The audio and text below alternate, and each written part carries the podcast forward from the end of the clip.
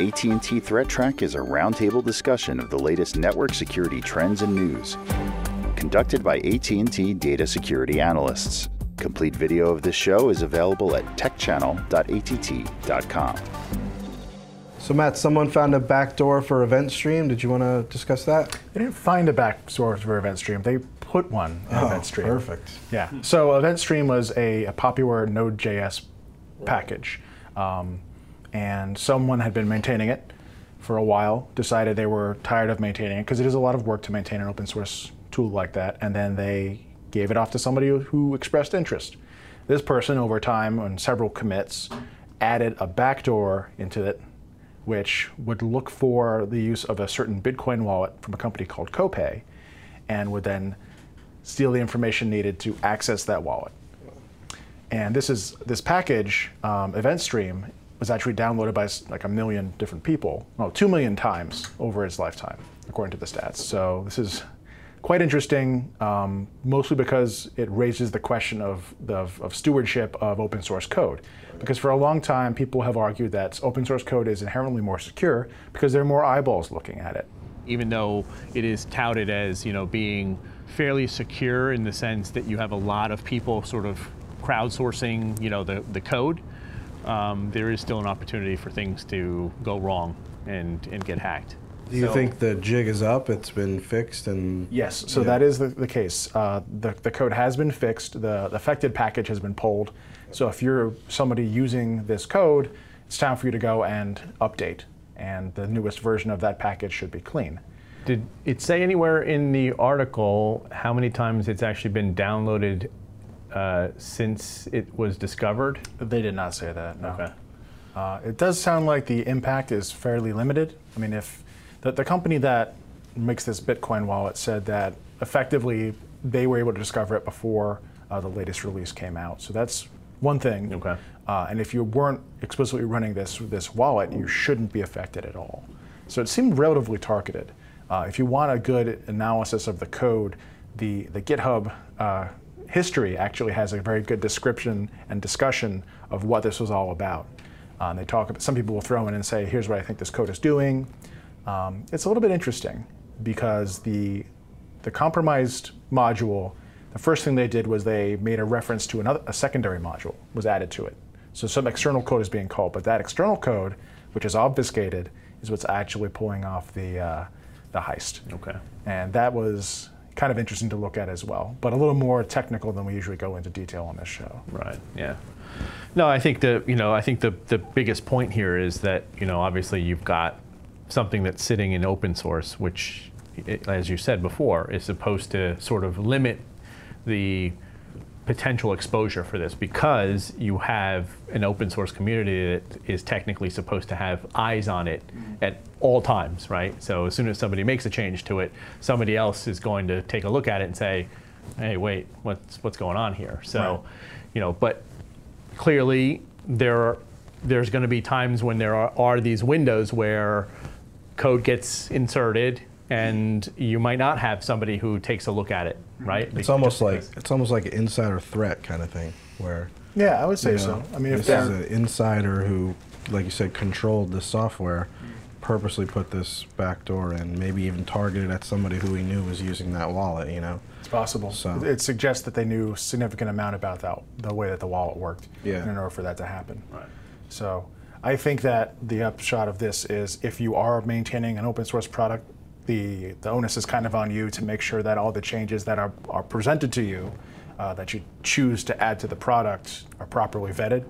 And also to understand that not everyone in the community, and, and that's one of the funny things about open source, is that there's a very much of a, a sharing and openness about it sometimes you have to sort of look at things with a critical eye and say, is the person I'm handing off my project to going to be a good steward to it? And if you can't answer that question affirmatively and resoundingly, then maybe you shouldn't be letting them take it over. Right. Yep. nothing's 100%. So, you know, even though you're using open source, you know, be wary of security flaws, of uh, potential vulnerabilities, and then, you know, definitely patch and update any of your software, whether it's open source or a vendor product or homegrown. So Manny, I saw you had an article, and I thought the title was the clickbaitiest thing ever, and then I realized that that's perfect for an article like this. That's right. Yeah, so this one obviously caught my eye. Um, I think it's something that uh, uh, it's not it's not something new. We've talked about this sort of topic a lot, um, but it was interesting to read that there's some pretty, I, I guess, some pretty heavy duty research being done uh, on the back end of this to figure out who these who these people are that continually click on you know these phishing campaigns, these phishing emails, phishing you know whatever texts that that uh, that are coming out that uh, we see continually. Um, and there's this research, and there's a which is interesting to me. There's this Institute of Simulation and Training um, at the University of Central Florida, where they're talking about um, where this where this uh, researcher is doing research on spear phishing and uh, uh, human hacking, they call it, uh, and online influence. So social engineering? Pretty much, yeah. Uh, it kind of took a sociological look at why certain individuals are more likely, you know, folks who are less familiar with uh, security practices, who are not reminded as frequently, who haven't been trained. The people who tend to click on this stuff are the folks who, in essence, are not exposed to this type of activity. So they're the ones who don't necessarily have the mindset to think like a bad guy. Okay. So what, what they were trying to associate to is, you know, as, as when you're your kid, your parents teach you that when you're going to cross the street, you got to look left and look right before you cross the street. They equate that to this in terms of teaching people how to spot this stuff. So the same way that you, you know, when, before you step off that curb, you're always going to look because you just been it's just been ingrained in you that you just have to do this. That the way to get around this is to ingrain this always being cautious. That same cautiousness that when you step is that is that same cautiousness when you're reading that email or looking at that next text message and deciding, hmm, that link, should I click on it? Right? I should I should always have that pause where I'm thinking, you know, did, did I look left and right before I click this or not? I think that the, the biggest tip here is is that you have to have security awareness. I mean, security awareness I think is at the core of this. The article does talk about sort of the way in which security training needs to happen. And so what they're saying is is in essence more carrot, less stick, which is interesting. So they're saying because a lot of times when you talk about um, like uh, you know doing tests for uh, for phishing, you know within a company, a lot of times it's hey, we send out this test email. Joe, you clicked on it. You shouldn't have done that. We're going to send you to you know two hours of training, right? And You're on a list. yeah, Yeah. There is the notion of, hey, look, we're all learning how to do this. Yeah, I understand you clicked, but you know, here's here's a better way to look at this. Or, you know, hey, you clicked, but at least you realized that you made the mistake and then you reported it. It also s- says, and I- I'm sure we talked about this as well, is to be targeted with your training. So if you've got folks that are in billing, and you know that they're going to be receiving things that look like bills or something in the you know in their email, Then those are the fishes you should send. those are the phishings that they should be sent, right? So if HR should be getting loaded Word documents that appear to be exactly resumes they didn't ask for. Exactly. Okay. So, um, you know, it does it does get further into sort of like how much training is enough training, and they're saying it actually says here that once per month seems to be the sweet spot for tra- security training. Right, but I mean, also if you think about some of the stuff we've done uh, with our enterprise, you know, uh, gamification, our, our security awareness team is pretty sharp. You know, they've Right. kind of made it fun. They, you know, send T-shirts to winners who've done certain competitions. You know, and it's you know, security becomes something that all employees are aware of, even if they're not realizing it's security, because you know, they see it when they log in that says, you know, you need to be aware of what you click on, think before you click, and all the the advertising campaigns. So, you know, it feels like what we've done it pretty much complies. You know, I would say we're doing more than monthly, but maybe monthly is the actual training, not just the reminders and awareness Right, of things. exactly. I think the lesson that we take away from this is that it is possible to teach people to not click on things. Just give them more exposure, maybe at a younger age, to what is possible on the internet, what kinds of things people might try and do to you. And with that knowledge in mind, they will be better prepared to defend themselves. So Joe, looks like uh, Mirai is never going to die, right? Um, it looks like it's uh, targeting Yeah. Linux servers now. Yeah, so we're seeing uh, a vulnerability with uh, Yarn, which is Hadoop's um, orchestrator, um, that's allowing attackers to to get a, a Mirai variant payload onto unpatched Linux servers.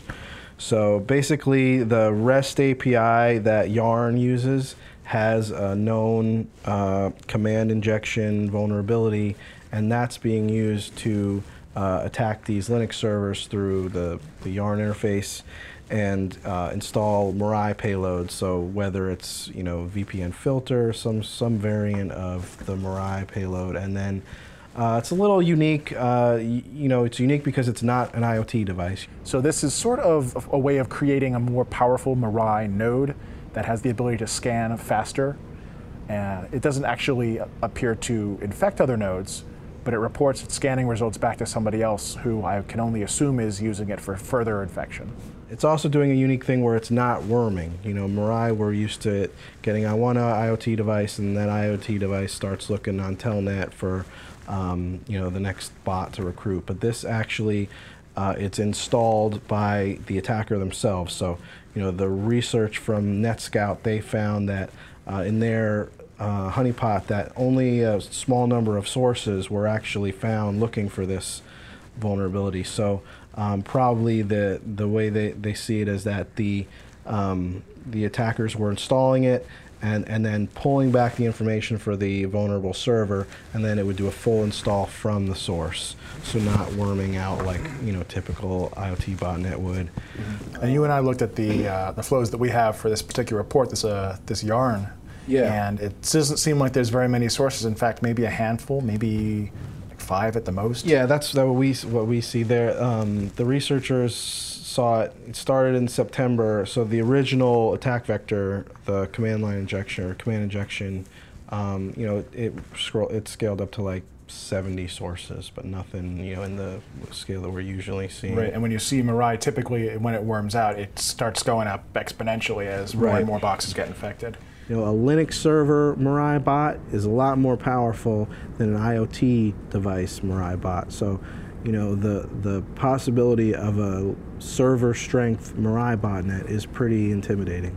And typically, when we're talking about servers, you know, if it's in a server farm somewhere, you, they've got access to more bandwidth than, say, your average home DVR or router or something like that. Absolutely. I mean, you would hope. I mean, one thing we always talk about IoT devices is, is they're less, you know, known, right? You know, your refrigerator. Nobody's logging into your refrigerator every day. I'm logging into your refrigerator. yeah. I don't know what you're talking about.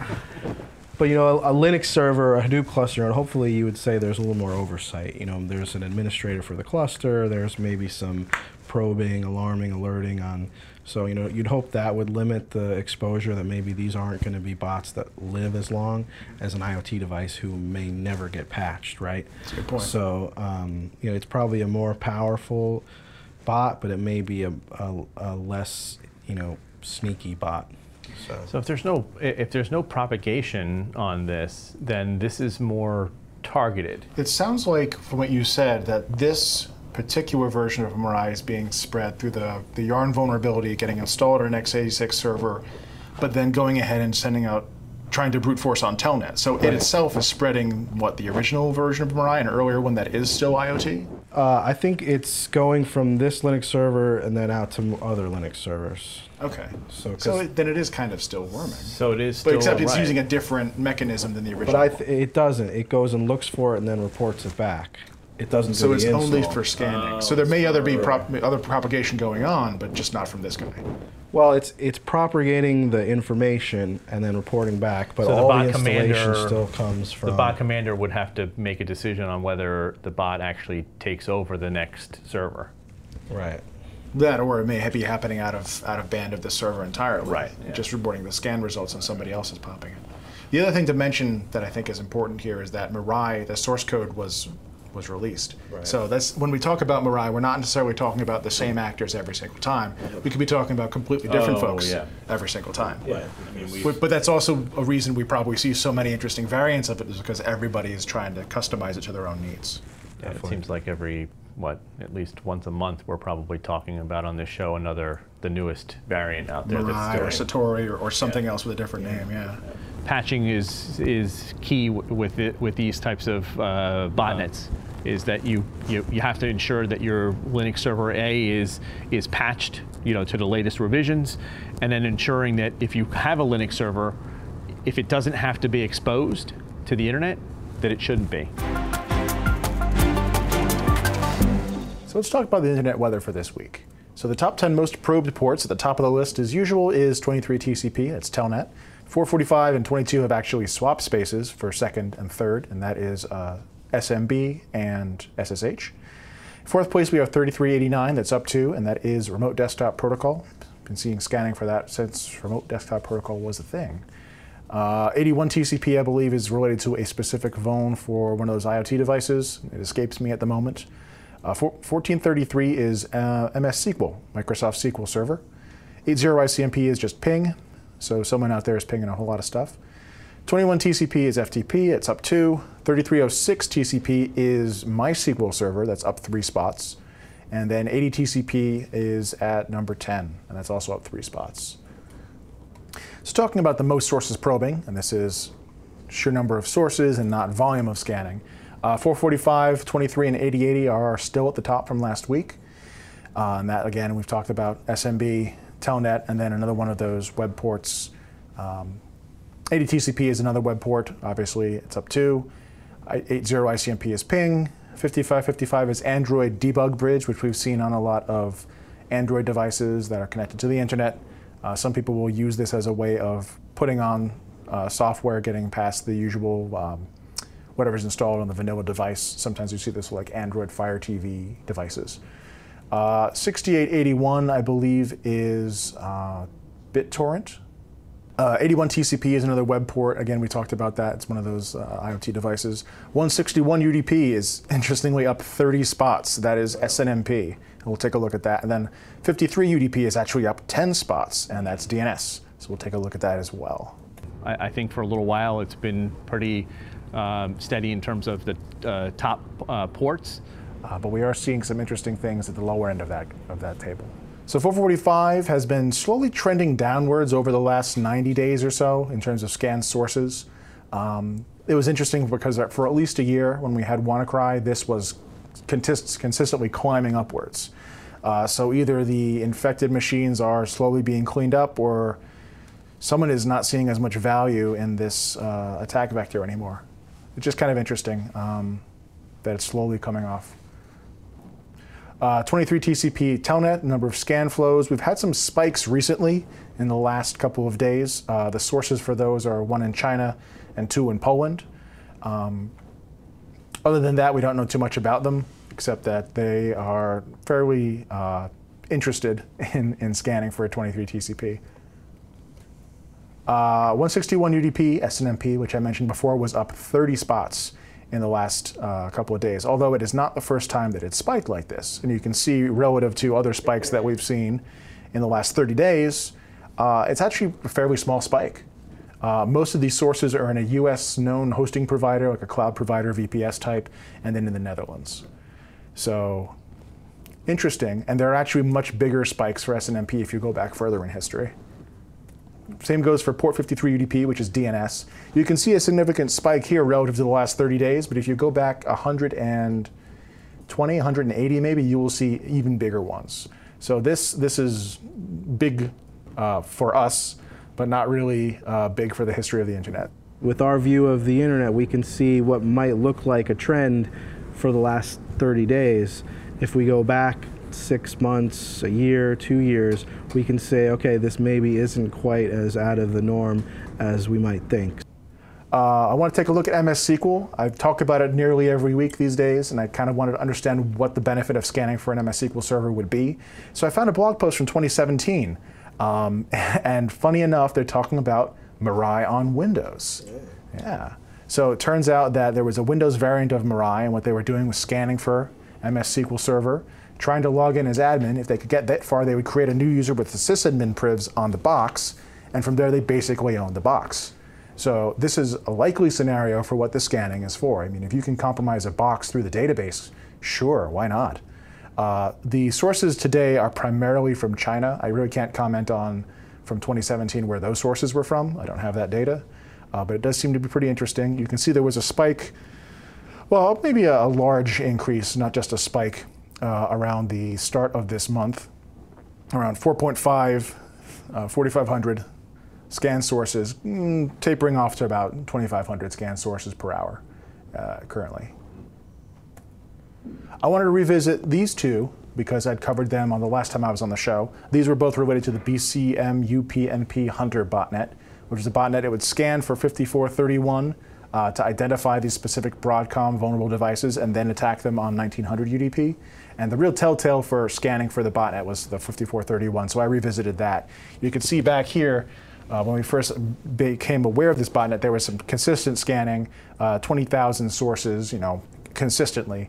It seems like there are much more, uh, there are more sources scanning, but on a, uh, on a, not on a regular basis, more on a, I would say a scheduled basis probably. So someone's still interested in it, but I would, I would almost, I would hazard a guess that these are two completely separate um, populations of bots scanning, simply because of the way that they've chosen to scan. And that's it. Excellent. The views expressed on AT&T Threat Track are those of the participants and do not necessarily represent the views of AT&T or any other person or entity.